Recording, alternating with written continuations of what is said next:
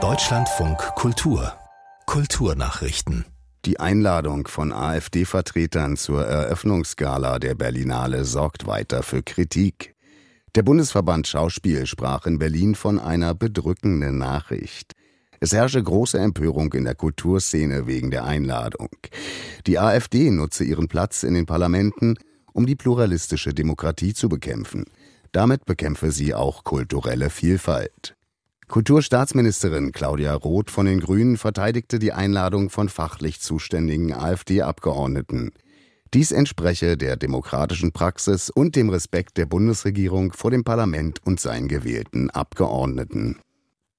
Das Musikfestival im italienischen Sanremo wollten zu Beginn am gestrigen Abend bis zu 16,8 Millionen TV-Zuschauer sehen. Die mehrstündige Show hatte im öffentlich-rechtlichen Sender RAI eine Quote von durchschnittlich rund 65%. Sanremo ist seit Jahrzehnten Italiens beliebtester Songwettbewerb. Viele Karrieren wie die von Adriano Celentano oder Eros Ramazzotti begannen dort. Nächstes Jahr findet das Festival bereits zum 75. Mal statt. Die ukrainische Dirigentin Oksana Liniv möchte nicht wie geplant bei den Wiener Festwochen auftreten. Als Grund nannte sie den griechisch-russischen Dirigenten Theodor Kurenzis, der dort ebenfalls auftreten soll. Die beiden Konzerte werden als Ticketpaket angeboten. Kurenzis ist wegen seiner Haltung zum Krieg in der Ukraine umstritten.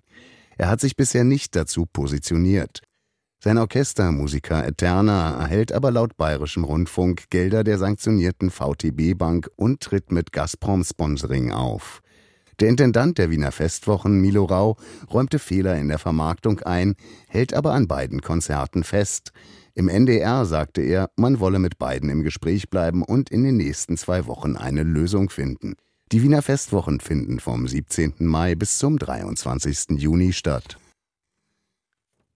Der österreichische Aktionskünstler Flatz will, dass seine Tattoos nach seinem Tod als Kunstwerke weiter existieren. Deshalb lässt er Stücke seiner Haut beim Londoner Auktionshaus Christie's versteigern. To risk one's own skin, die eigene Haut zu Markte tragen, heißt die Benefizauktion. Wer den Zuschlag für eins der Lose erhält, bekommt vorerst einen Platzhalter. Eine lebensgroße Schwarz-Weiß-Fotografie des Körpers von Flatz, auf der die ersteigerte Hautpartie farbig hervorgehoben ist. Nach seinem Tod soll das echte Hautstück abgetrennt und eingefügt werden, präpariert und hinter Glas.